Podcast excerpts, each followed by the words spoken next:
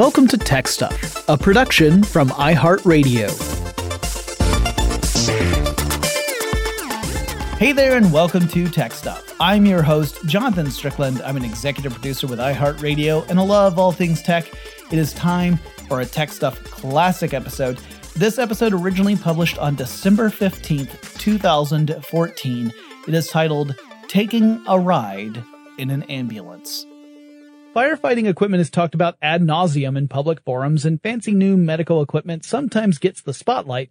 But what about the ambulance? I'll admit that until recently, they hadn't changed significantly since the 1970s when they were modified from being inspired from hearses, the only vehicle designed for a passenger lying down at the time. However, now ambulances range from the massive bariatric trucks to the new Mercedes Sprinter that have mixed reviews to work in, to the Volvo car-based ambulances Europe is experimenting with. It has taken nearly half a century, but the humble ambulance is beginning to see some innovations, including the introduction of safety features, watch ambulance crash tests on YouTube, efficiency and tech to save lives. I'm certainly biased being a volunteer medic and having many paramedic friends, but maybe you, Scott or Ben, and the tech stuff audience could find it an interesting topic to dive into. Take care, Lee.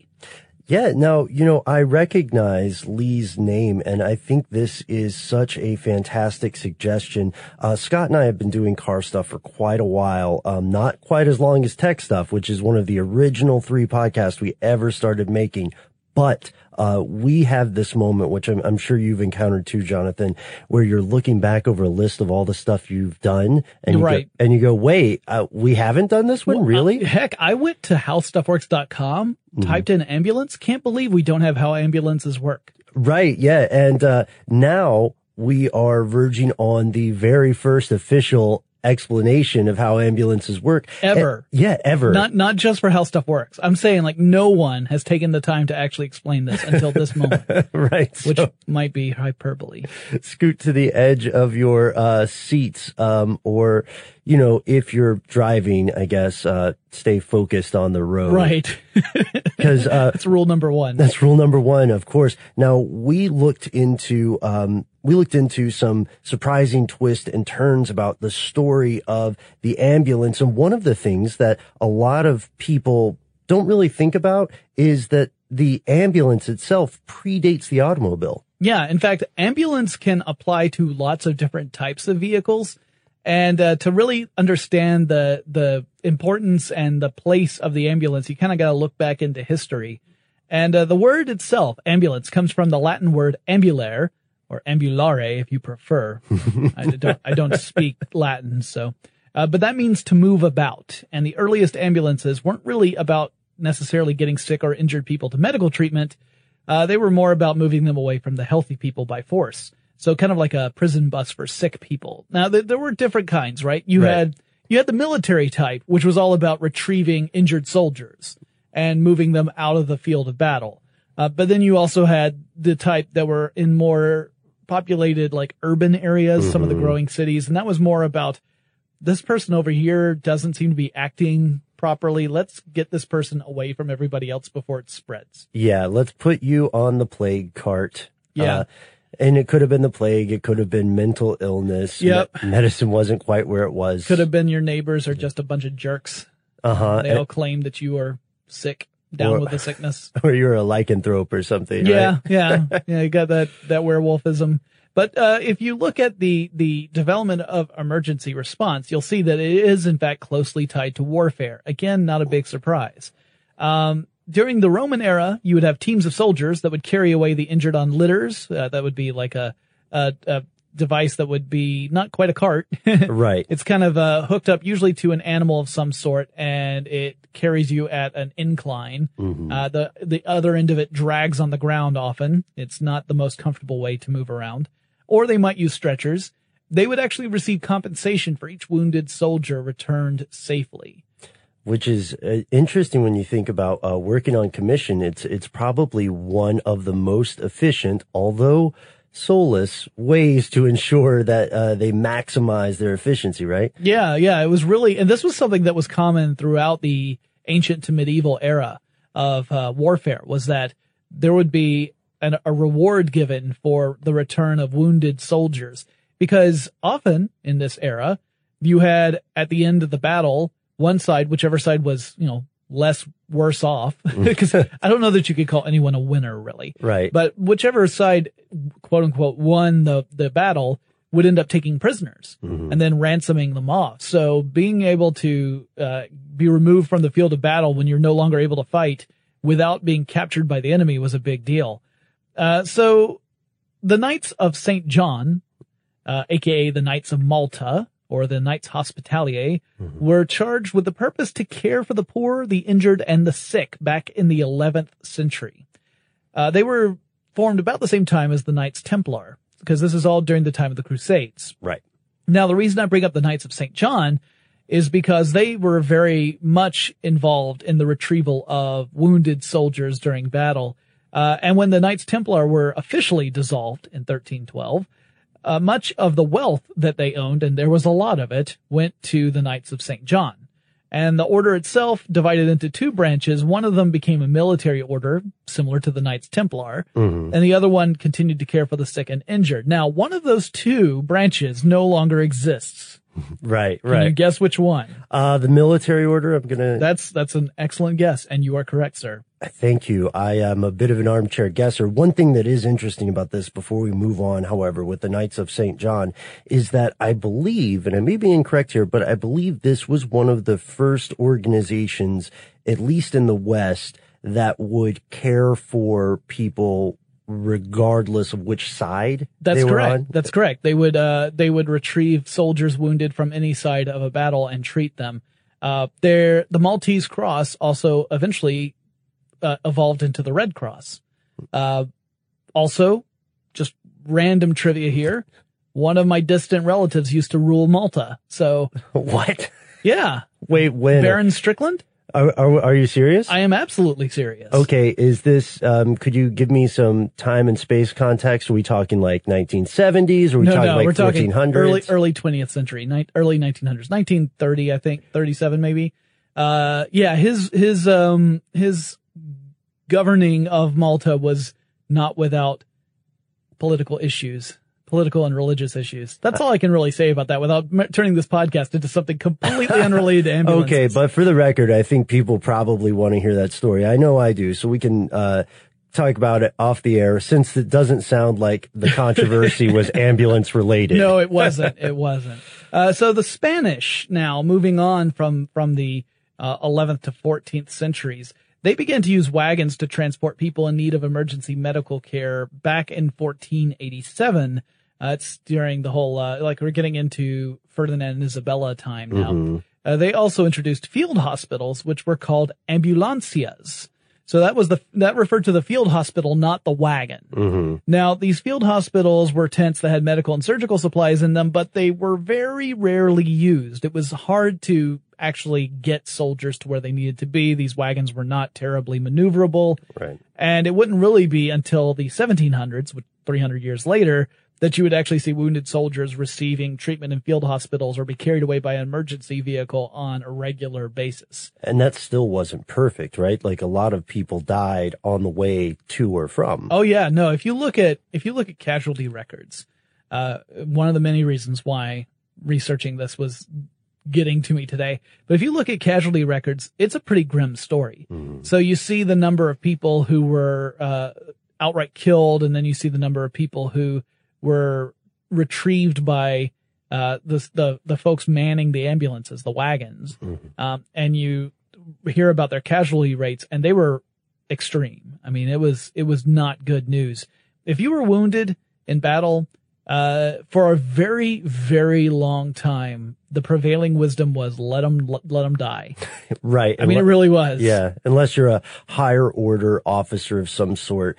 It's, Right. Yeah, it's it's tricky when we think about um w- when we think about those attrition rates, especially when we consider a very sad fact, which I'm sure you ran across as well. Uh, which ladies and gentlemen, the people who were picked for the medical retrieval teams were not the crack uh, soldiers. They weren't the smartest. They weren't the fastest. They were considered to be the ones who were least likely to actually kill the enemy. Therefore, let's go ahead and put them in charge of this wagon for all the soldiers who've been wounded. Right. They were considered the grade B fighters. Yeah. Yeah. Yeah. It's, it, it, it was they were not picked for their ability to actually retrieve people. They were picked because they were least likely to be useful on the front lines. Right. Yeah. Um, and speaking of front lines, that was part of the problem. Like these wagons were actually usually located at the back of the army and they were very heavy. They were very cumbersome. So it took so much time and effort to maneuver them that often soldiers were dying on the battlefield before they'd ever have a chance to be rescued, let alone uh, incur any problems along the way. So this was a, a big issue until a French surgeon named Dominique Jean Larrey designed a lightweight two-wheeled wagon to create a faster response vehicle, and they were called flying ambulances. And it's not because they could fly through the air, because they couldn't. Oh. Uh, sorry, didn't mean to cut you off there, Ben. No, no, uh, no. But they were often stationed with the flying artillery, which also could not fly. Oh. Yeah. Sorry. This is just a bummer across the board. Well, uh, they, they're called flying artillery because they were very light artillery that would be towed by horses to their location. So they could, they could relocate relatively quickly as mm. opposed to field artillery, which was so heavy and cumbersome that you planted it and you didn't move it. You know, until mm-hmm. the battle's over, it's staying right there. So, uh, they they would be stationed with the flying artillery. So these are both horse cavalry type units. They'd normally be cavalry support. And that changes fundamentally changes somebody's odds of living or surviving a war wound. Oh yeah. Yeah, there, it's a huge improvement. Some people were suggesting that it was an improvement as much as 60%. Wow. That, that, that, you know, you had a 70%, uh, rate of casualty that was being reduced to 10% because of this. Now that was, someone who was writing in support of funding more of these kind of wagons. So I doubt that it was based on any empirical research. It was right. more on, more on the idea of think how many lives we could save, which still is a noble effort. Mm-hmm. I mean, mm-hmm. you know, if you have to fudge a few numbers, but uh, some hospitals at this time, such as the Staffordshire General Infirmary, started to employ their own ambulances. So now we start seeing ambulances in the civilian life, not just in in warfare. And these were still wagons pulled by horses. Uh, the Staffordshire's wagon was described as, quote, a carriage hung upon strings to be drawn by one or more horses for the conveyance of the sick or maimed, end quote. And by the close of the 18th century, organized ambulance service was starting to grow in Europe. In Europe only. Europe, yes. Yeah. The United States was not so quick to adopt this. Ambulance service was practically absent during the beginning of the American Civil War, which, if you guys aren't familiar, uh, a lot of our listeners are from outside the U.S. Mm-hmm. The American Civil War began in 1860, well, early 1861, and uh, you don't have any mention of ambulances in those early in those early accounts. Right. Yeah. And this was, um, one of the bloodiest battles, right, that people remember in the United States. Yeah. And, uh, some of the casualties in one of the battles, the Battle of Bull Run, we're just saying this for an example, instead of ta- having an ambulance anywhere near, they, they walked 27 miles after they were wounded right. to get some sort of treatment if they survived. Uh, that's part of why there was such a horrific attrition rate in this or casualty rate rather yeah. in this um in this conflict. Oh absolutely. Yeah. I mean not only do you have americans versus americans so i mean no matter what the casualty is an american. Mm-hmm. there's that. Mm-hmm. uh, but then you also had just these the, the you had no preparedness. You had no ability to to help the people the soldiers who had fallen and so again, it was one of those situations where if you fell in battle, if you were wounded, you know, people often would just treat you as if you had died. Right. Um, it was only after the appointment of Dr. Jonathan Letterman to the post of Surgeon General of the Army of the Potomac Medical Department. And this is where we mentioned the post of Surgeon General of the United States had not been invented yet. There right. had, there were surgeon generals in the armed forces. And this is not the Surgeon General of the Army overall mm. as a different, different post, but he, uh, organized soldiers into response teams to carry wounded to a site where they then could be transported to field hospitals or even further on into general hospitals. In fact, they had sort of a, a primary response site where mm-hmm. the anything uh, immediate would be attended to. The soldiers would then be carried off to a field hospital. At the field hospital, they would then determine whether or not to treat the soldier there or to, to transport him further to the general hospital. So it was a much more kind of chain of command organized approach. Then William A. Hammond, who became Surgeon General of the U.S. Army in 1862, so the overall Army, uh, standardized ambulance response and also demanded that hospitals be clean establishments, which was before back the we knew about bacteria. So his theory was that the clean establishments would save more lives, though he didn't have, you know, like a scientific reason to point to, Right. because we hadn't discovered bacteria yet.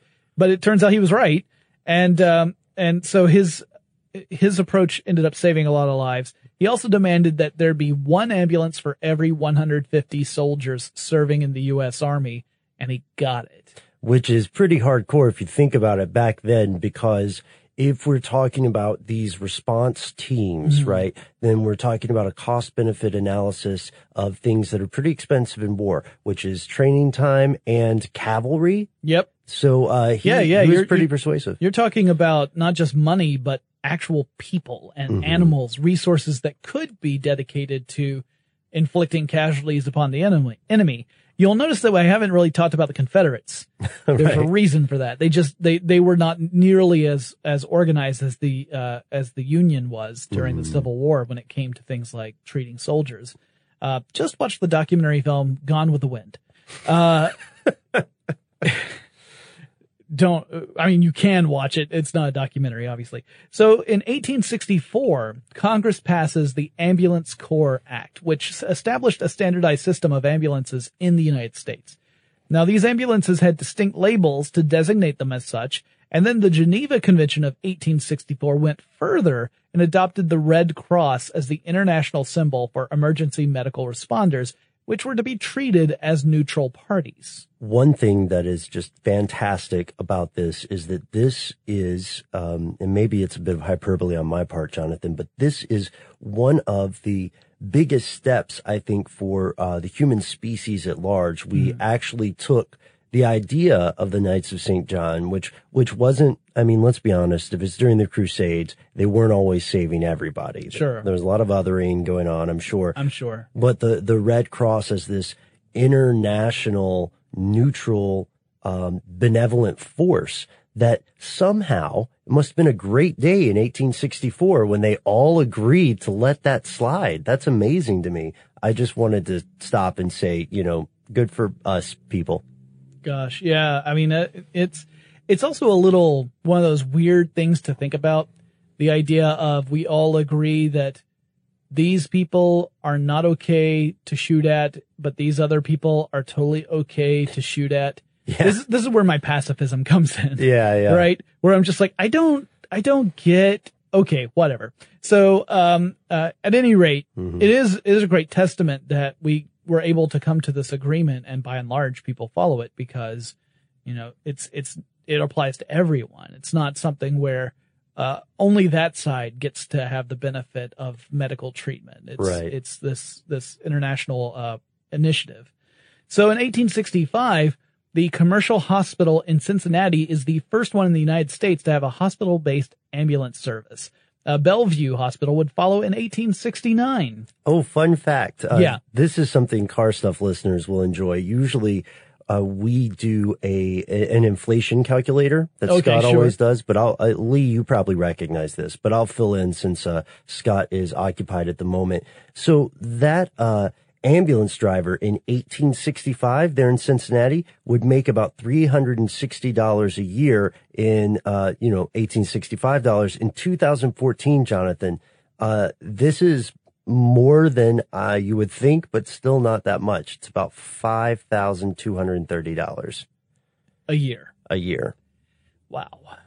Yeah. whole year. Got to cut back on my Xbox consumption. That's probably what he was thinking. Yeah. right before he said, "What's an Xbox?" right, right, be- right before they called the second ambulance driver to pick him up because he was talking about things that made no sense back in 1865. And now we're finally getting to automotive automotives, right? Yeah, yeah, yeah. The 1899, we get the first motorized ambulance uh, in Chicago. It was actually, uh, from what I understand, 500 different businessmen over in Chicago uh, donated money so that this ambulance could become a reality. And so it was a motorized ambulance that was donated to Michael Reese Hospital, and its top speed was a blistering 16 miles per hour, which still, when you think about it, when you have a reliable 16 miles per hour and it's a device that doesn't get tired, it, it can run out of juice, but it doesn't get exhausted. Um, that's a big deal. Uh, the, now the next year, New York's St. Vincent Hospital would get its own motorized ambulance, uh, its horseless carriage ambulance. Yeah. And these were uh, interesting. They were not gasoline powered vehicles. These were, and, and Ben, you know this because you've covered car stuff for so long. They were electric vehicles. The electric vehicle predates the internal combustion engine. Yes. And that story is actually so interesting that we're going to have to table it for another episode because you and I could go off for 20 minutes about that, but that is something that, uh, people need to know. And I know it sounds hard to believe, but, uh, Jonathan, you are spot on. The first cars were electric. Yeah. Yeah. You wouldn't think of it now because whenever you see any sort of advertisement for an electric vehicle, it's treating it like it's a, it's, it's a brand new idea. But this is actually older than the gasoline powered cars we're, we've been relying on for a century. At any rate, uh, these electrical engine uh, ambulances, they had a maximum travel distance of between 20 to 30 miles, which, Which is pretty good. yeah, you're talking about a city, right? Yeah. You're not talking about driving from one city to the next. You're talking about an ambulance that would go out from a hospital to a specific location within a city, pick up somebody and bring it back. So, uh, bring him or her back. And the, the doctor in the back of the ambulance, because they actually would allow a medical practitioner to go along, could communicate with the driver in the front through a speaking tube. Yeah, I love the I love that note you have about the speaking tube. I wish we still had those at cars. That sounds so much more fun than an intercom. Yeah, yeah, where you be careful going around the corner, see? yeah. Oh yeah, obviously that that uh brain stuff episode about old timey voices is stuck in my head. I, I Yeah. keep falling into it. Oh, that's a good one. Um, so here we are. Uh, we're approaching the 20th century. Yeah, we're in the 20th century. We're in the 20th century. That's Yeah. right. We're early on in it, Yeah, right? because because New York's got theirs in 1900. I guess if you want to be technical, 1901 is into the 20th century. I'm not going to be that guy. You're not going to be that guy. Okay. Well, early in the 20th century, Major Pal- uh, Palisade of the Canadian Army introduced the first gasoline powered ambulance. So the And every- Canadians got it first. and everyone went, my word. or they went, A? A? Yeah, one of those. Uh, at any rate, uh, it, it makes sense. Canada gets pretty cold and we'll talk a little bit about fuel types when we get further into the discussion. So using gasoline made some sense. The first mass produced ambulance came from a company that sold hearses. Just like Lee was mentioning, hearses were vehicles that, you know, were designed to have a person laid out in the back. And so a patient who's suffering from some sort of injury or illness may feel more comfortable laying down than sitting up. And so the, this company was called James Cunningham Son and Company. And they they had a really interesting design. In fact, they were very, uh, advanced in automobile technology compared to their, their, uh, the other cars that were on the road at the time. So oh, yeah. again, early 20th century, and you end up getting this, uh, this machine that has a cot in the back of it, and it had its own suspension. So the cot had its suspension independent of the vehicle, which allowed the passenger, the, the patient, to remain more comfortable. They didn't feel all the bumps that the, the ambulance is driving over. That can also prevent further injury too in the case of, you know, um, a compound break or Sure. a possible punctured lung, something yeah, like that. Yeah, it's very important in that sense. Uh, the the ambulance itself also had pneumatic tires, which was unusual at the time. Most vehicles had solid tires. It wasn't until later that uh, pneumatic tires became kind of standard, and these obviously also allowed for a much smoother, gentler ride than uh, a, a solid rubber tire. Can you imagine what that must have felt like? Uh, it had to be pretty rough. Yeah. Uh, they didn't have a siren. Uh, This is my favorite part. ambulance didn't have a siren. Yes, they had a gong mounted on the side of the ambulance. Noel, can we get a, can we get a gong noise? Perfect. Some, someone must have someone must have fallen down and broken a leg or something. uh, yeah, so they used that in order to again same reason that that ambulances have sirens to alert people that an ambulance was coming through, so that they could make way and allow the ambulance to get to where it needed to be. It's Jonathan from 2021. There's no emergency here. We're just going to take a break from riding in an ambulance, and we'll be right back.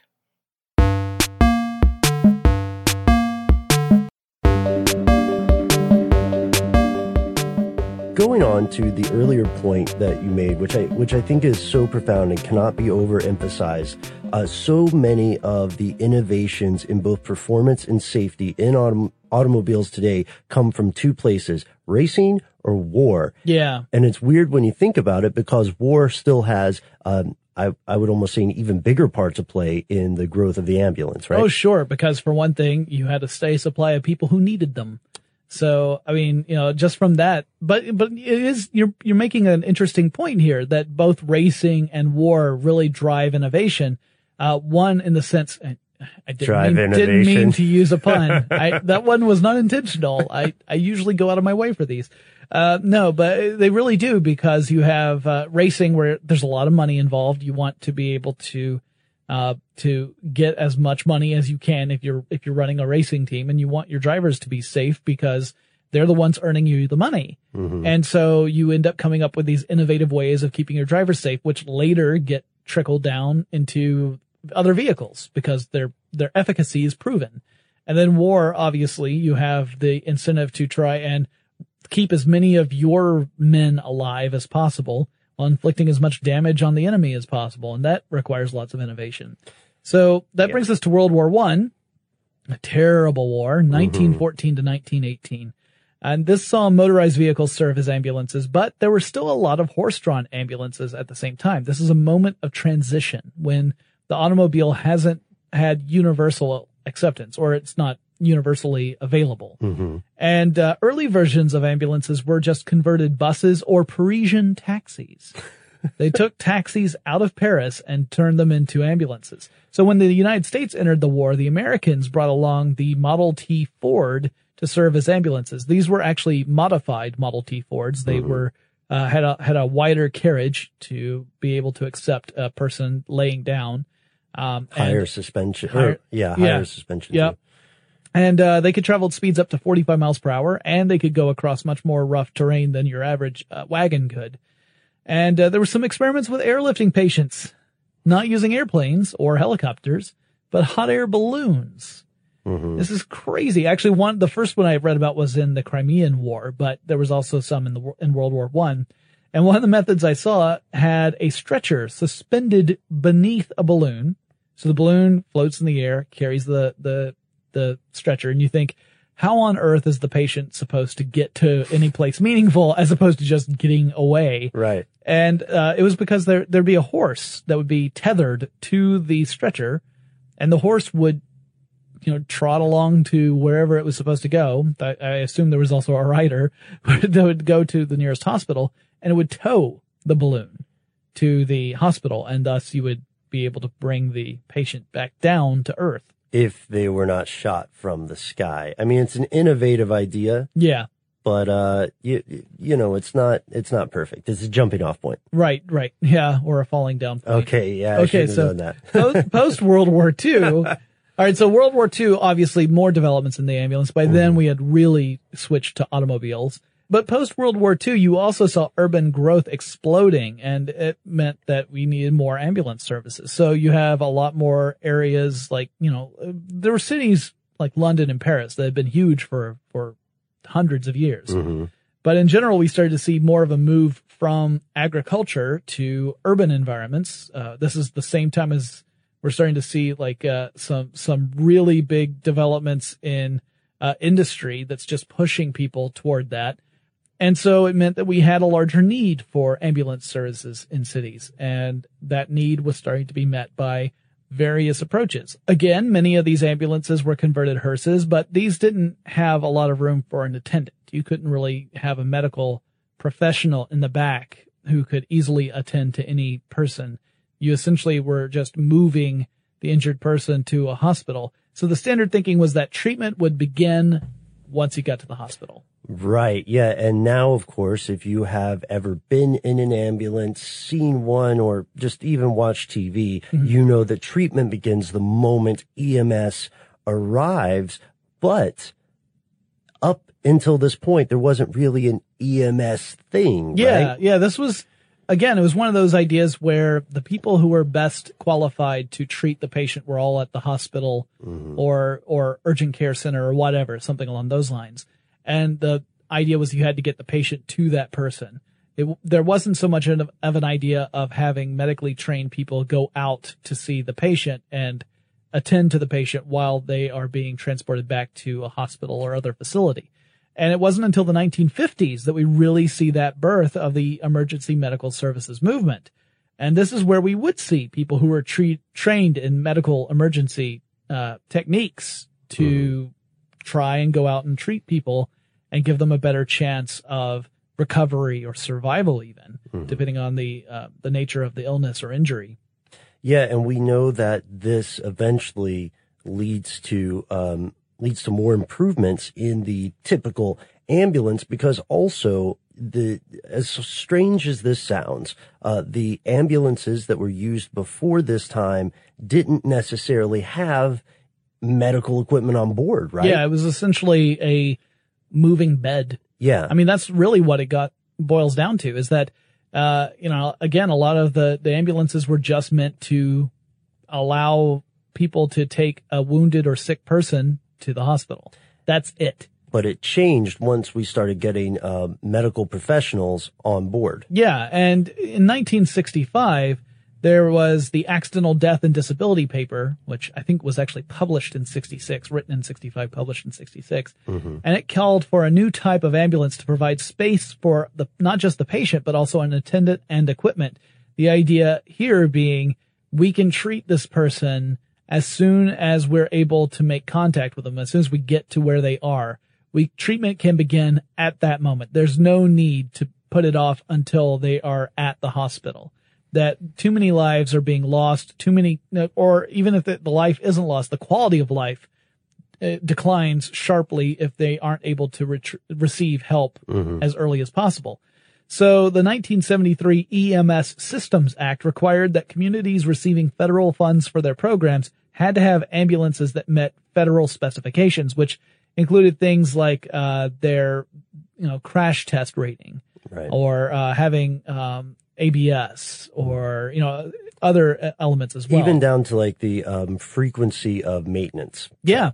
yeah, yeah, you had to be able to meet these qualifications in order for you to receive that funding. Otherwise, you could have the funding cut off. Hmm. Uh, there are three types of chassis that were uh, established by this. And those three types are still the types we, we refer to today. So you've got type one, which uses a small truck body with a modular component in the back.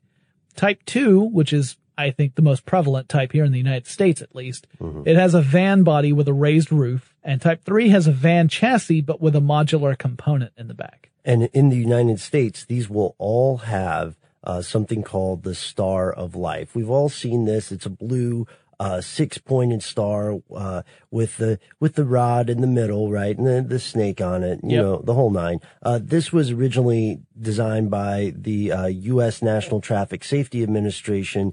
And it's kind of like a, it's weird because it's, it's trademarked by them, but it's kind of like a mark of authenticity for EMS vehicles and for ambulances. Um, or and even you know of course you see a paramedic they will usually have that somewhere on their on their body. And this you'll see on our notes here i had this as we could skip this but it's interesting. Yeah let's keep it. Okay all right cool. Uh, the next time you look at one of these six pointed stars on the side of an ambulance or a paramedic it uh, looks almost like an asterisk. It pretty, it looks way more like an asterisk than it does like a star. Yeah. You know, uh, because it has, it has flat ends. So it's more like three bars laid over one another. Yeah. Each of these projecting points stands for one of the things that emergency services do. Uh, there's detection, reporting, response, on-scene care, care in transit, and then transfer to definitive care. And to me, that's interesting because I always wonder about the logic behind a logo, you mm-hmm. know, um, where, where, cause everybody who makes one of these has a story. That, sure. Like the Red Cross, right? The right. Knights of St. John. Yeah. You don't, you don't typically when you're making a logo, you don't want it to, to, you want it to have some sort of significance mm-hmm. for whatever it is you're doing, right? You want, you want it to tell its own story so that not only do people recognize it as your logo, but they, at least get that there's some sort of significance to it. I always, I feel so dumb because Jonathan, I always assumed that they just stuck a logo on there because they said, "Hey, you know what? Let's let people know this is an ambulance." Well, to be fair, Ben, that could be the answer, and it could be that these six points were retroconned. You know, Oh, onto it. totally. Yeah, You know, totally. you just you know retcon the whole thing. But uh, you know, I thought it was really interesting. It also makes me think that if if you're hurt and a van pulls up and it doesn't have this mark on it, don't get into the van. I thought the same thing. Yeah, I, it's the first thing that uh, that occurred to me when you were talking about this. No, we we named the three types, right? That they have Yeah. there, but uh, ambulances, as we established at the top, don't have to necessarily be. A Um, car or automobile. Yeah, they they can be, and in fact, I'd say the vast majority of them are. yeah, but they can also be boats or helicopters, fixed wing aircraft, uh, or even other vehicles. And emergency ambulances are, you know, the, the ones that we think of, that's the most common type. The emergency ambulance is the type that has a medical professional in it, um, at least one, usually 2 uh, and that can treat you on the way to a, a medical facility like a hospital. But there are other types of, of ambulances as well, like charity ambulances, which technically what they do is they transport patients to some other location for, you know, maybe an outing. So think of like a children's hospital where there's an uh, organized trip to take children from the children's hospital to some location like a zoo or essentially what is, is similar to a field trip. So there are other ambulances as well that are designed to carry patients or to get medical professionals to patients. But emergency ambulances are the ones we're focusing on because those are the ones that I think most people, when they hear the word ambulance, that's what they're thinking about. right. And even more specifically, uh, we're talking about the van-based ones because there's a very interesting story about how these are created. Yeah. It takes a, it takes a village or, or at least two different manufacturers. in general. So you may think like, well, where do ambulances come from? Who makes them? Like what, what car company makes them? And there's no single answer for that. In fact, there are lots of different car companies that make the chassis that, uh, end up being used as ambulances. And then you have other manufacturers that are not the big car companies that make the various compartments, like the actual, you know, maybe the modular components in some cases, or Yeah. in other cases, they get, they get possession of the chassis that was manufactured by the first company. Mm. And then they put in all the stuff like the, the fittings, the medical equipment, all the kind of thing that Right. actually makes it an ambulance. the tech that we'll we'll talk about in just a bit, and then they're also the second manufacturer is typically the one who has to build to that federal code. Yes. Yeah. They build out that whole interior. They have to meet the code and the chassis obviously has to meet the, the requirements of things like the crash tests. Right. But the, uh, the rest of it also has to meet those same requirements. So it's interesting that you wouldn't say, you know, cause you think of, you think of vehicles usually as a single manufacturer. Yeah. like, yeah. that's a Dodge such and such, you know, that kind of thing. Uh, whereas Dodge does make the chassis for some ambulances, but it's not like you can't say the ambulance is a blank vehicle. It's a type of vehicle, just like a van is a type of vehicle or a sedan is a type of vehicle. Yeah, that's a great point, and they're so so varied uh, in terms of just size, type, shape, function. It, it really reminds me of limousines, actually. Yeah, because a lot of limos are uh, custom uh, custom coach jobs too. That's what it's called when a manufacturer is building something uh, to specification rather than to um, production numbers. Sure. if that makes sense. Yeah, yeah, yeah. Uh, so we know also that this even goes down to. Uh, oh, this is a point you made earlier. This even comes down to what sort of fuel they use. Oh yeah, yeah, because if you are in a cold area, then you may not want to use diesel fuel. See, diesel is often used in the warmer climates. It's, it's often thought of as being more efficient and also safer because, uh, in, if you are responding to, let's say, a fire, then a gasoline powered vehicle is considered to be dangerous because gasoline is very, very flammable. Oh, diesel not as much. So yeah. So so diesel vehicles are often used um, in warmer climates. But in cold climates diesel engines take time to warm up to, to actually work. Uh, anyone who's operated a diesel vehicle up in the great white north knows what i'm talking about. So uh, they often will use gasoline powered vehicles instead. Uh, you might find gasoline powered vehicles in warmer climates too, it kind of just depends upon whatever the company that's running the ambulance has ordered. Right. There are quite a few companies and uh, partially or wholly state owned enterprises. Uh, the more and more we learn about ambulances, the more we learn that while they all have the same aim for the Yeah. most part, they have uh, the, there are myriad ways to get there.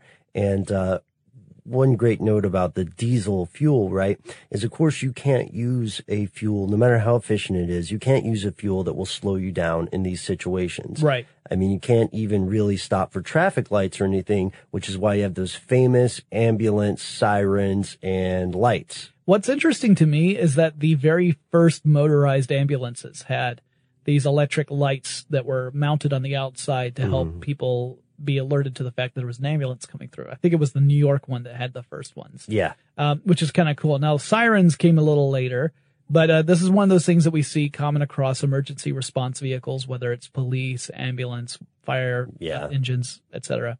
And obviously, they all have the same uh, need or the, the same aim, which is to alert people, hey, you know, there we have got someplace we have got to be very quickly. People's lives depend on it. Please move out of the way.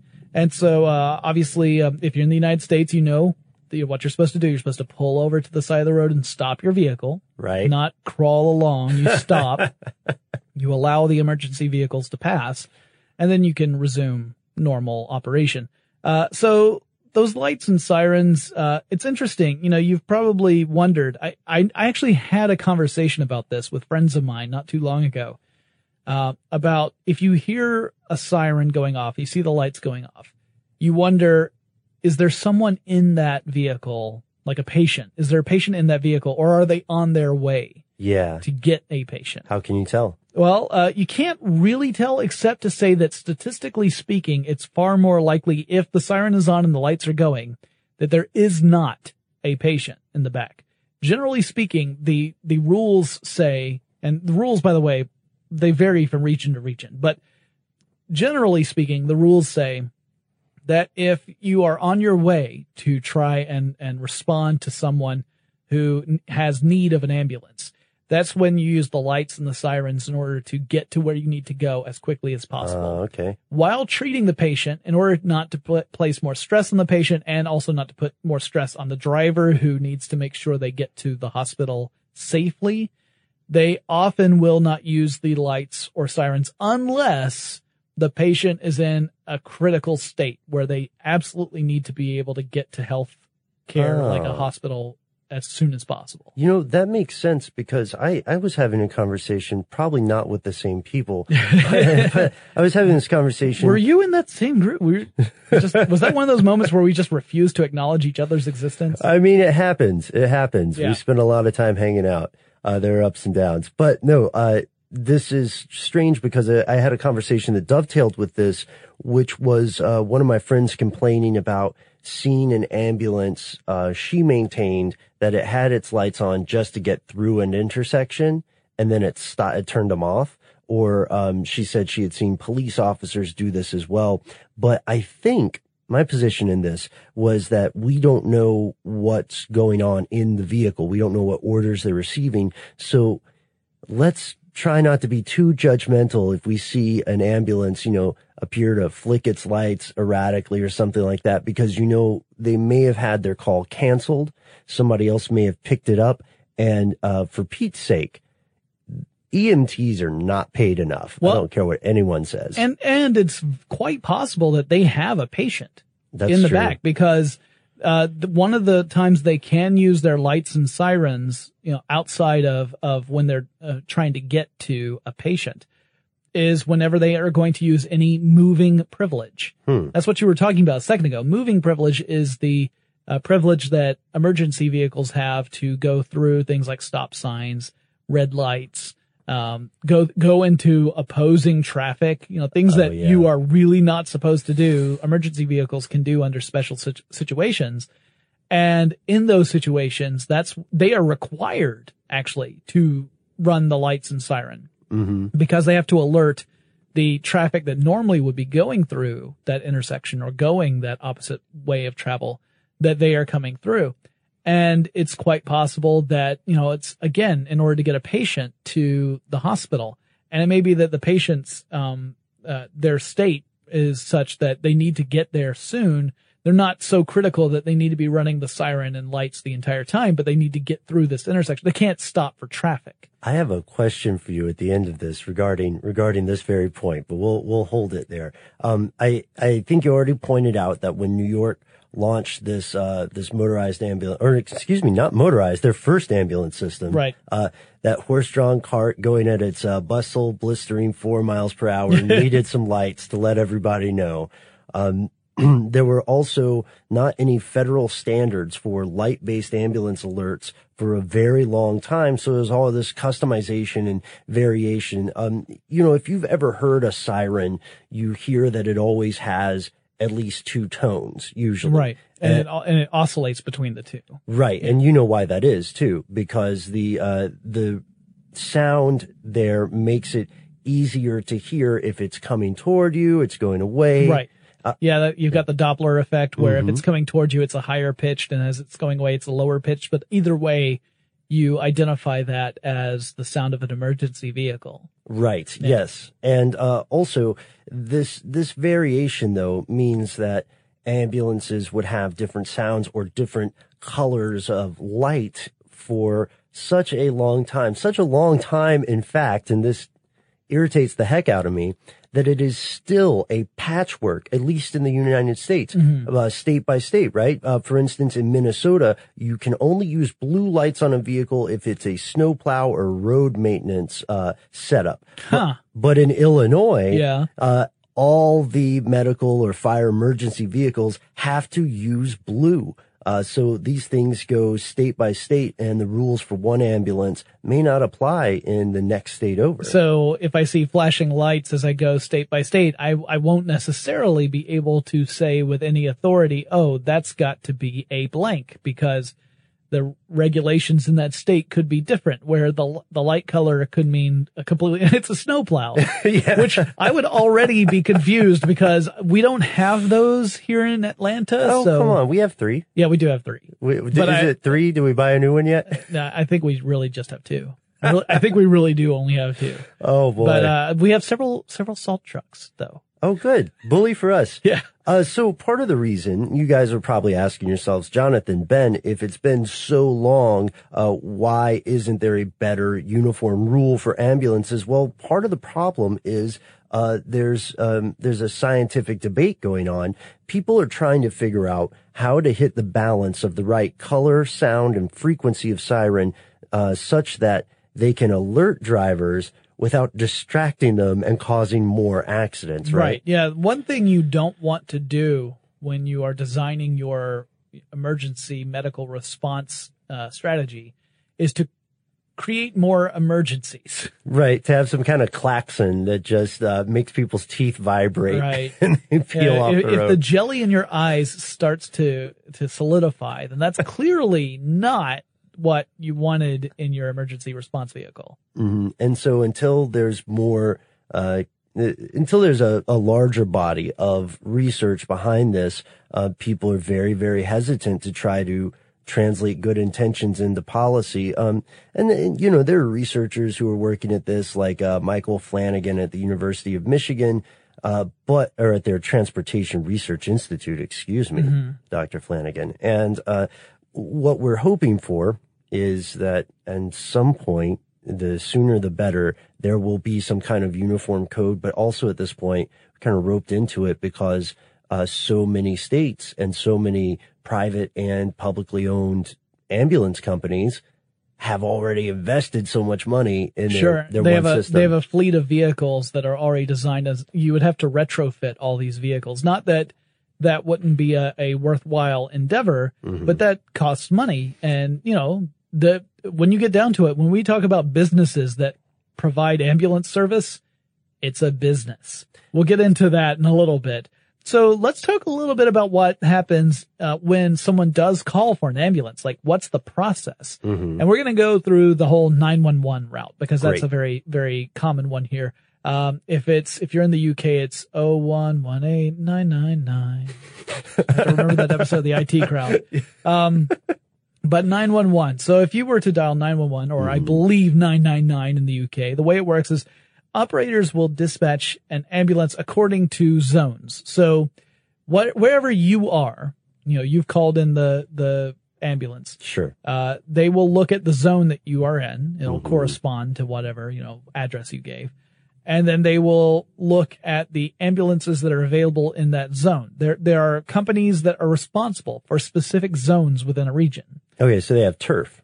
Yeah. Yeah. So you've got an ambulance team that is employed, at least in part, by some company. Uh, the, the company runs the ambulance fleet and they are responsible for a given area within a region. And they get that call. Then the ambulance team itself typically includes, uh, in the United States at least, one paramedic and one emergency medical technician or EMT. Now, I say this, but keep in mind that these terms aren't universal. It's not like there's a definition of what one is and, and that applies across the entire world. I see. Yeah. Uh, in the United States, there's actually two different levels of EMT. There's basic and intermediate, and then you have paramedic. Uh, and you might be confused. You might wonder what's the difference between the two. I, I certainly was. I'm not well versed in this. So The I, name sounds similar. yeah. So I, emergency medical technician, paramedic, you might not even know just on hearing those two, if you aren't in the medical field, you might not know which of those two, uh, is allowed to do more, uh, extensive medical procedures. Uh, so the answer to that is the paramedic. Paramedics have to complete between 1200 and 1800 hours of training compared to EMTs who have to do around 120 to 150 hours. Whoa, that is a huge disparity. Yeah, well, and it's because again the nature of the work that each person can do on a patient. But you, I need to stress both of these, both of these types of careers require attendance to lectures, hands-on training. I mean, uh, I don't, I do not wish at all to disparage EMTs because they do no, amazing work yeah. and they, they have to go through a lot of training in order to do it. So, uh, in fact, EMTs have to have to be able to demonstrate life-saving skills, including CPR, administering oxygen, administering glucose for diabetics. Uh, they are not, though, in general at least, allowed to provide treatments that break the skin. So, no needles are allowed, with a couple of exceptions. Things like severe asthma attacks or uh, an al- allergic reaction. Okay. Those can be allowed because I, I have severe allergies That's true. I was just about to. it gets to a point that. where I cannot swallow a pill. All right. So I have to have an injection. Uh, I am personally thankful that that is an exception to that rule. We're going to take another quick break, but we will be back in just a moment.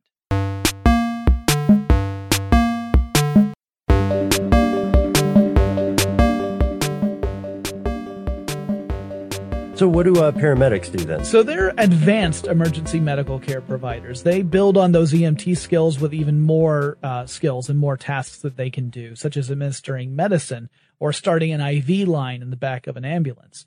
So they're allowed to use needles. Uh, they they are trained in that. They're allowed to administer medication to a patient. Usually the medications we'll talk about Yeah. all the equipment on there, but I might as well mention it here. The medications that are usually uh, included in an ambulance are the ones needed for those emergency responses. It's the most common type of medications that are needed for that sort of thing. Epinephrine would be a big one, for example. That makes sense. Um, but, uh, and, you know, you have to be really careful, obviously, because sometimes those medications include things like narcotics. So, uh, ambulance teams are, are responsible for the inventory inside their vehicles, which means that if you find out that you have a shortage of narcotics in your vehicle, you have some serious explaining to do. I mean, they have a huge amount of accountability in that department. yeah, absolutely. Understandably so. how? Speaking of accountability, how long does it take them to respond to a call? Okay. Well, that, this is a great question. Again, it varies region by region. I thought I would pick one of the most famously congested areas in the United States. The, uh, the city known for the worst traffic in the U.S., Los Angeles. Oh, Uh, Los Angeles, I believe, takes number one. If if not, it's at least culturally referred to as the worst traffic in the U.S. Atlanta's pretty bad, but LA's worse. Uh, so Los Angeles, an ambulance is supposed to be able to get to a patient within eight minutes, 59 seconds of receiving the, the call from the 911 dispatcher.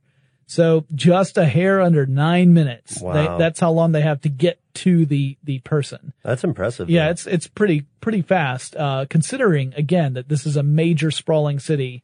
Now, granted, again, that's why they divide them up into zones, right? Because if you just had the entire city as the place where you worked, then you might take an hour to get to somebody and that's not acceptable. And uh, they may not always be going to the closest hospital, right? Yeah, if you've ever seen an ambulance that has its sirens on, its lights on, or maybe maybe it doesn't, but you just see them driving with purpose, like it's clear they're they're making their way someplace, and they're driving past a hospital. You might ask yourself, well, why aren't they going into that hospital? And Right. it's because the team has to weigh the patient's uh, the nature of the patient's problem with the various locations that are nearby. So they may not go to the closest hospital if that hospital is not well equipped to handle certain kinds of medical emergencies. So, for example, if there's a hospital that has a really good uh, cardiac arrest uh, uh, response team, and it's a little further away than the hospital that's closer in, but doesn't really have that that equipment, team, yeah. then the ambulance can go to that other hospital. By the way, you can ask the ambulance drivers to take you to a specific hospital Mm-hmm. if you want to. You can say, I want to go to this particular hospital. You can do that. However, that ambulance team may or may not fulfill your request. It'll depend on how far away that hospital is. That if that hospital is way outside the ambulance team's zone, then they say, listen, we're going to have to take you to this other place. It's closer. They are well equipped to deal with your, your emergency. And, uh, and we just, we, we can't go that far to take you to this other place. Right. And a lot of our more cynical listeners might be saying, well, yeah, of course they're going to take you to the farthest hospital away so they can rack up the bill. But that's not, that's They- not how yeah, it works. They don't run a meter. Right. they're not, it's not an Uber. Yeah, It's or a or a taxi cab. Yeah. Yeah. So, but but your trips can cost a pretty penny. I mean, Mm-hmm. like they can rate, they can go up way above a thousand dollars for a single trip. Uh, twelve hundred, fourteen hundred. It's not unusual. Uh, now, typically, insurance will end up paying for ambulance services, depending as long as the the, the it is uh, determined that it was merited Mm-hmm. right? If you stub your toe and you call an ambulance and you ride in the ambulance and they say, yeah, you stubbed your toe, you know, in a day it's going to feel better. You can bet that insurance is not going to cover that particular expense. Right, because it wasn't life threatening. Here, okay. Here's the thing. Let's do this instead Okay. of a stub stub toe situation. Let's go hypothetical. All right, hit Uh, me. all right, Don't- so don't really hit me. I me. won't really hit you. Okay. So, Jonathan, here's Yes. what happened. You were at work, Uh-huh. and uh, someone I- won't name a coworker, but Josh Clark. Okay, so Josh had convin- been become convinced that our office was haunted, and he invited a ghost hunter. This is like last week. and after you got so irritated, Gotcha, because the ghost hunter is actually in our office. Right, and, right, And right. the fact that the ghost hunter, one exists and two is in my fr- field of vision. oh, and is hunting, is hunting, hunting a ghost. ghost in our office. Right, right. And so you get so infuriated. I'm getting there now. that you, uh, that you, um, kick like a baseboard. All right. And so Yeah. you've got a broken foot. Yeah. But it's like seriously broken. They haul, you call 911. Let's say they're in there in like five minutes. We're rushing you downstairs. Uh, you're still cursing at the ghost hunter. Yeah. And, uh, they hop you onto the ambulance. What do you see when you get inside? What's the gear? Okay. I like that that was the setup That's the whole what the setup. inside of the ambulance looks like. That's awesome. Okay. Well, I'm glad you asked, Ben. Uh, all right. So your typical ambulance has a gurney in it. That's the, um, that's the cot that's usually on wheels that, that, that- with the legs that extend out. So Mm-hmm. when you pull the gurney out from the back of the ambulance, the legs extend. You can then wheel the gurney to the patient, put the patient on, and then when you wheel it back in, the, you can let the legs contract and push the gurney back in so it lays flat or flat-ish against the, the floor of the ambulance compartment. Yeah, that's great. The, uh, the, the paramedic will get in the back of the ambulance with you. Uh, there is actually a bench usually in most of these van ambulances where typically, uh, they're used if you ever have to transport two people at the same time. Although most ambulance crews will do their best to avoid that because it divides the attention of the medical personnel really, and they can't guarantee that each person's going to get the best uh, response. So normally you want to send as many ambulances as you have people who re- who need them. Which is why you'll see multiple ambulances on a scene. Yeah. Now occasionally that you know what is ideal and what is real don't match up, and you have to transport two people at the same Mm-hmm. time. And that's why there's a bench in there as well. Uh, you will also start seeing lots of equipment. Mm, Some of it you might not see because it's stowed away. Uh, ambulances are kind of like I think of it like the International Space Station, right? Nice. you have you have very limited space and you want to carry as much life-saving equipment as you possibly can stuff that you might need in any given medical emergency and there are tons of different medical emergencies right. so you've got a lot of different potential stuff to carry with you it's kind of like playing dungeons and dragons you're like i want to have every possible thing Sure. that my character might need on any given adventure. And then you're told, yes, but you have to worry about weight and encumbrance. And you think, why can't I just have a magical bag of holding thing that makes Right. everything? Ambulances don't have a bag of holding. So you have to put all that stuff someplace. Mm-hmm. So pretty much every square inch of that interior is holding some equipment or, or, uh, equipment is hanging off of a hook. It all depends on what we're talking about. Mm-hmm. But that equipment is pretty much what you would find in a standard emergency room with a couple of exceptions. There's no x-ray machine That in the back of an ambulance. yeah. Yeah. It, it doesn't really fit, you know, making everyone put on lead Right. driving down at 45 miles per hour. Um, there's also no lab, so they can't run any tests or anything. They can just respond to, to things that are, are, uh, apparent. Right. Okay, yeah. So then that would be stuff that will that will just give you a quick a quick look at what you need to do immediately to the patient. Yeah. So it's again, you're trying to stabilize the patient as much as possible so that you can get the patient to hospital care where a more detailed analysis can take place. So if we're talking in the case of illness as opposed to a broken foot, then that would mean they would treat any symptoms that were life threatening, but otherwise not really mess with the patient too much because they can't, they can't determine exactly what's wrong. Right. Right. And it's kind of pointless at this stage in technology to have a lab on a on, on a vehicle like this because labs wouldn't work quickly enough. No, you you would get to the hospital faster than you would receive any, uh, unless you're just like tooling around town, which seems like a, a pretty you know inappropriate use of resources to me. Right, but they they do have other stuff. They do have diagnostic equipment like uh, blood pressure cuffs, you know, things that the, being able to take a patient's vitals quickly are that's important. So stethoscope, that sort of stuff. They also have monitoring equipment like a cardiac monitor to track a patient's heartbeat. Uh, clearly important, if, especially if the patient has um, suffered a, a heart attack, cardiac arrest, something like that. Uh, they have response equipment. So this is the stuff that they use to respond to emergency situations.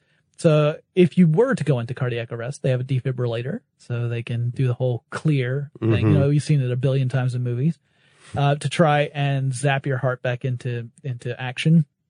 Uh, they also have bandages and gauze for treating wounds. Uh, they have, you know, like the, the stretcher board, the solid stretcher board. You've probably seen these. These are, those are meant to immobilize a patient. So if a patient has suffered like a back injury or a broken limb that needs to be immobilized, they can use that. They also have splints, including uh, inflatable splints a lot of times where, cause those don't take up a lot of space when they're not inflated, right? right. So then you put them around the wound, you, you inflate them and they, they, de- they, they, they stabilize the limb so that you're not able to, uh, further injure yourself. Um, that includes neck injuries, limb injuries, that kind of thing. Yeah.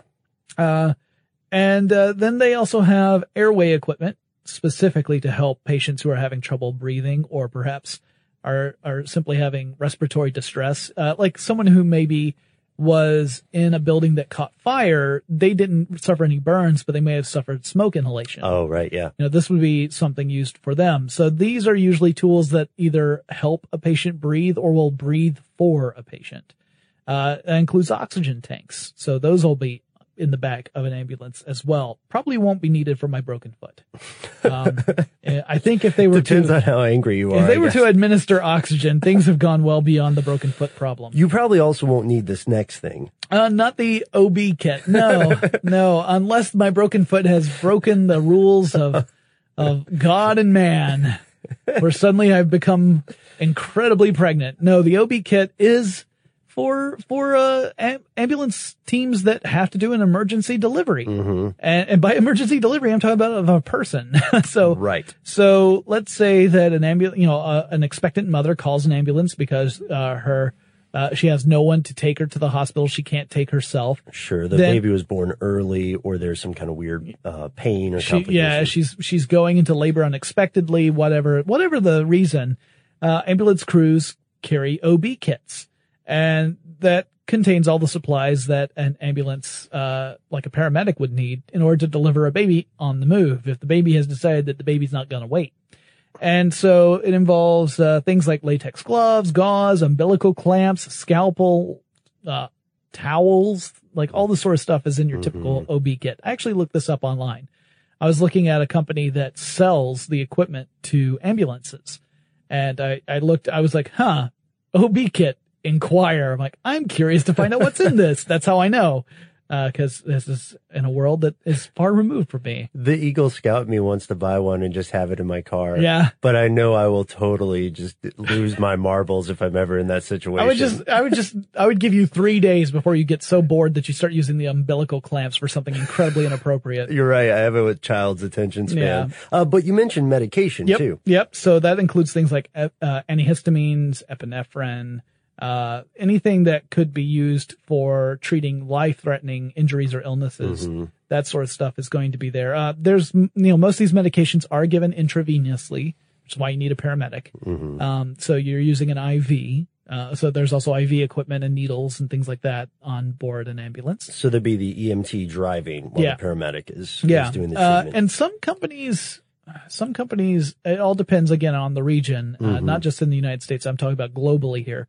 Some companies have ambulance drivers who are not medically rated at all. They might have a, a uh, first aid certificate, but they their purpose is to drive the vehicle. They're just awesome drivers. Yeah. Uh, and in other places, they, the person who's behind the wheel is fully qualified to treat emergency medical situations. It all depends upon the area. So how do they talk to each other?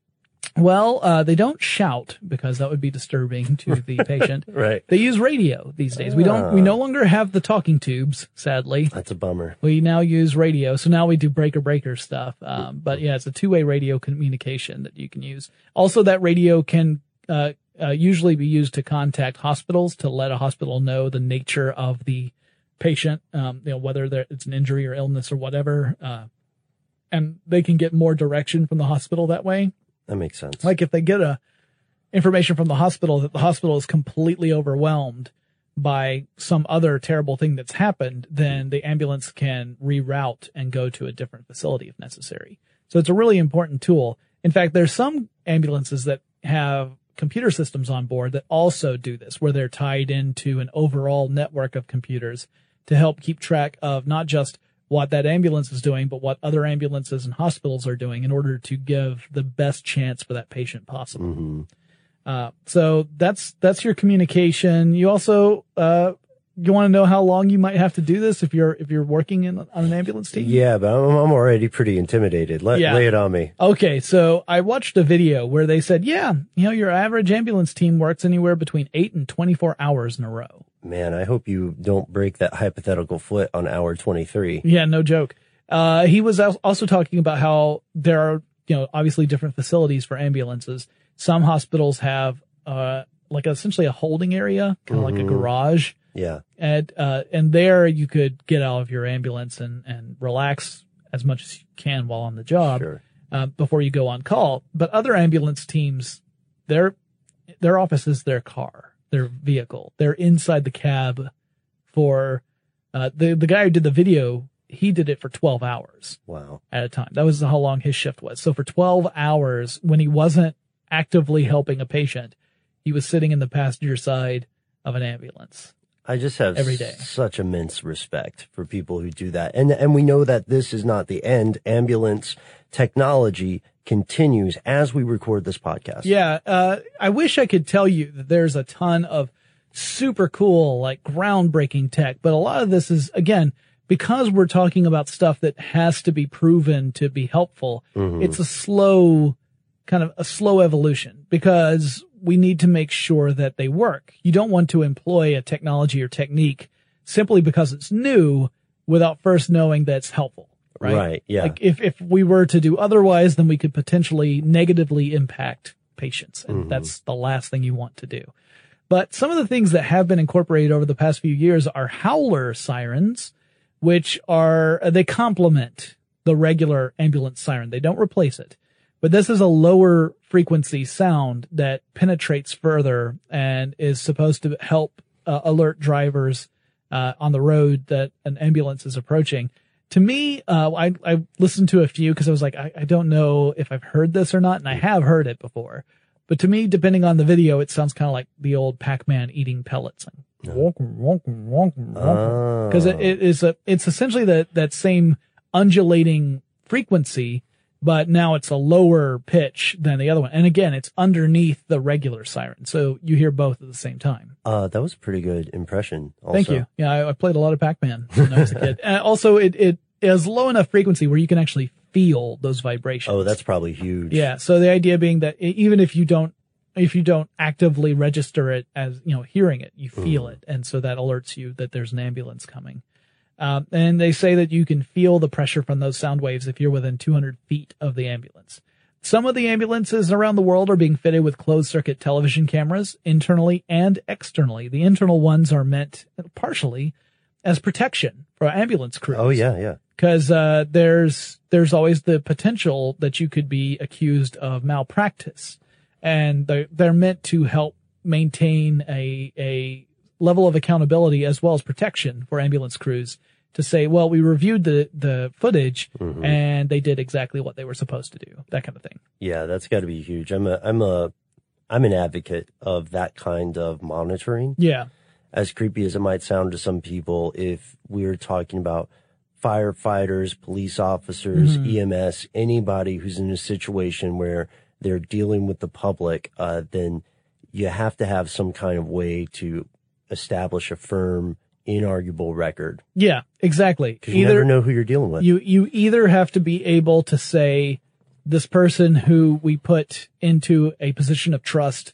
violated that trust and hmm. therefore we need to react appropriately or you need to be able to say the person who we put in this position did exactly what they were supposed to do and this hmm. is what shows us so another the external ones are meant in order to try and keep an eye on things that might be volatile situations like let's say that there's a riot going on okay. in a city. yeah. Like here in the United States, we occasionally have them for things as silly as a sports victory. Right. And that may mean that someone ends up being injured in the process and you have to send them out. But you also want to be careful because people are not acting rationally. Right. Or, So- yeah, attempted ambulance theft is another surprisingly That's another big one. Yeah. Actually, and well, when you remember that there are lots of medications Mm-hmm. in that ambulance, you could understand that there are some, some temptations for people to try and steal them.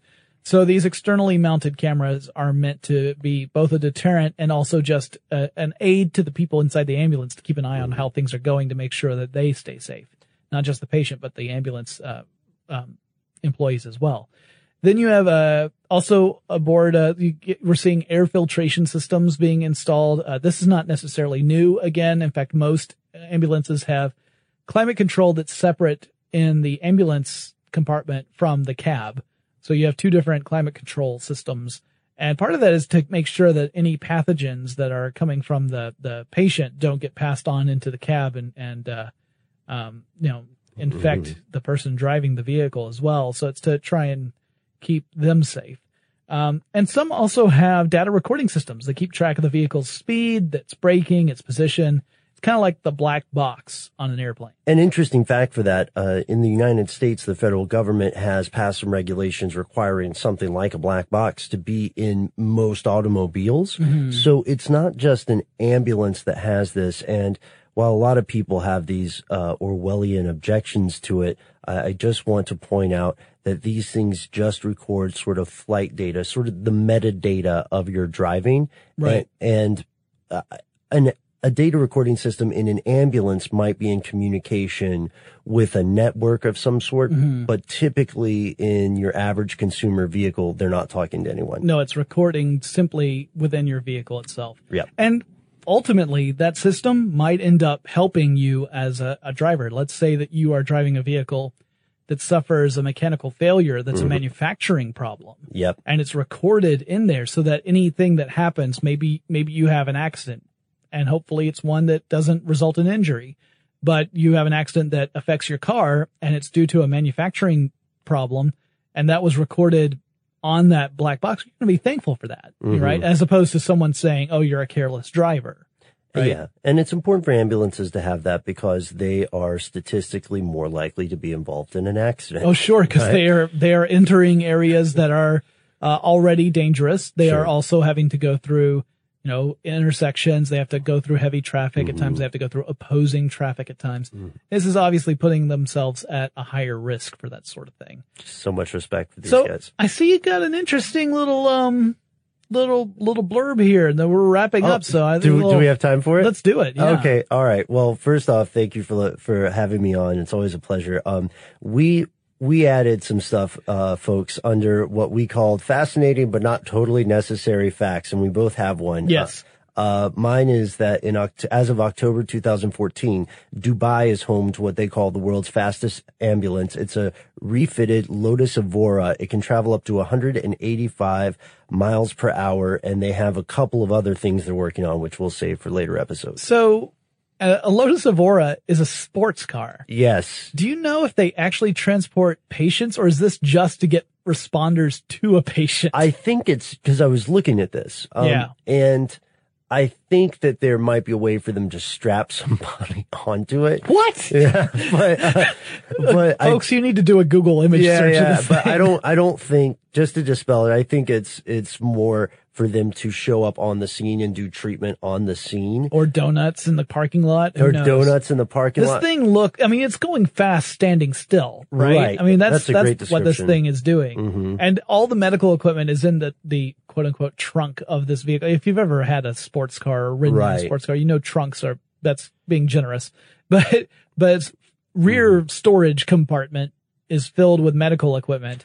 Uh, I, and there's really, I mean, if you have two responders, then there's no room for a patient. There's, yeah, I just don't see how, that's my problem with it. I don't see how you could attach somebody. Right, yeah, to it. unless you strap them to the top, Christmas tree style, which I don't think I would recommend. Not a doctor either, but I don't think that's the idea. But but what's your what's your uh, fascinating fact? So we do have one article on how stuff works that relates to ambulances that popped up.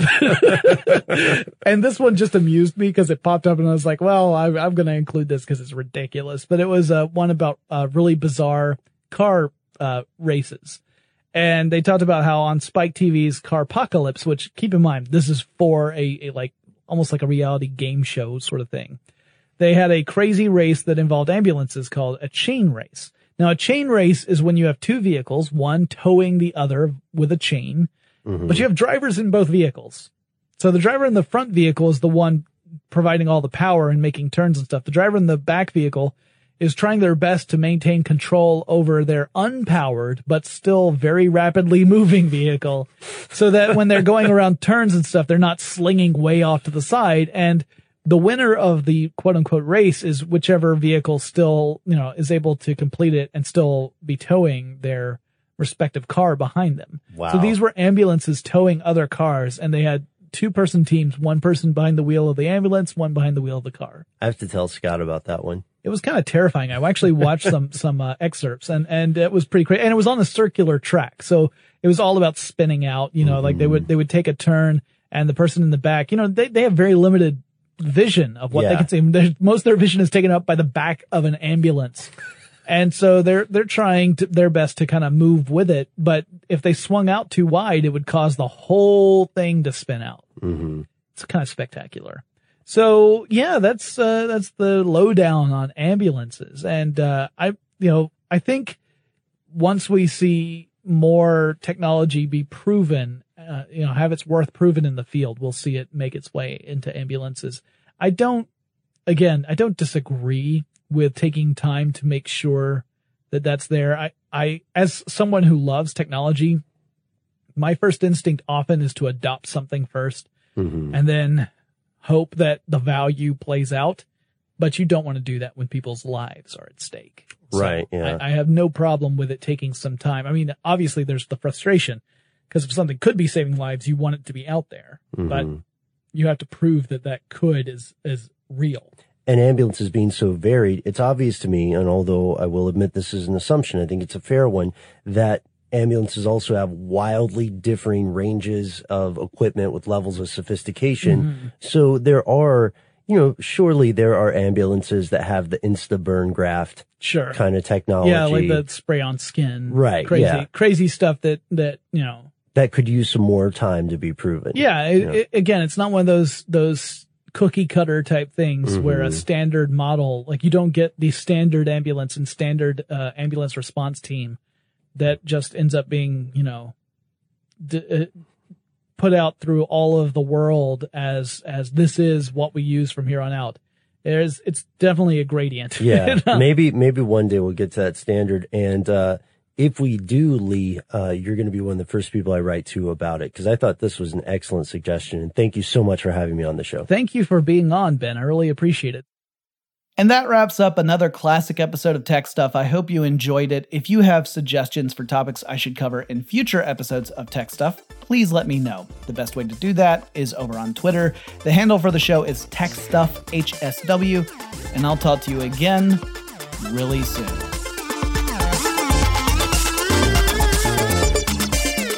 Tech Stuff is an iHeartRadio production. For more podcasts from iHeartRadio, visit the iHeartRadio app, Apple Podcasts, or wherever you listen to your favorite shows.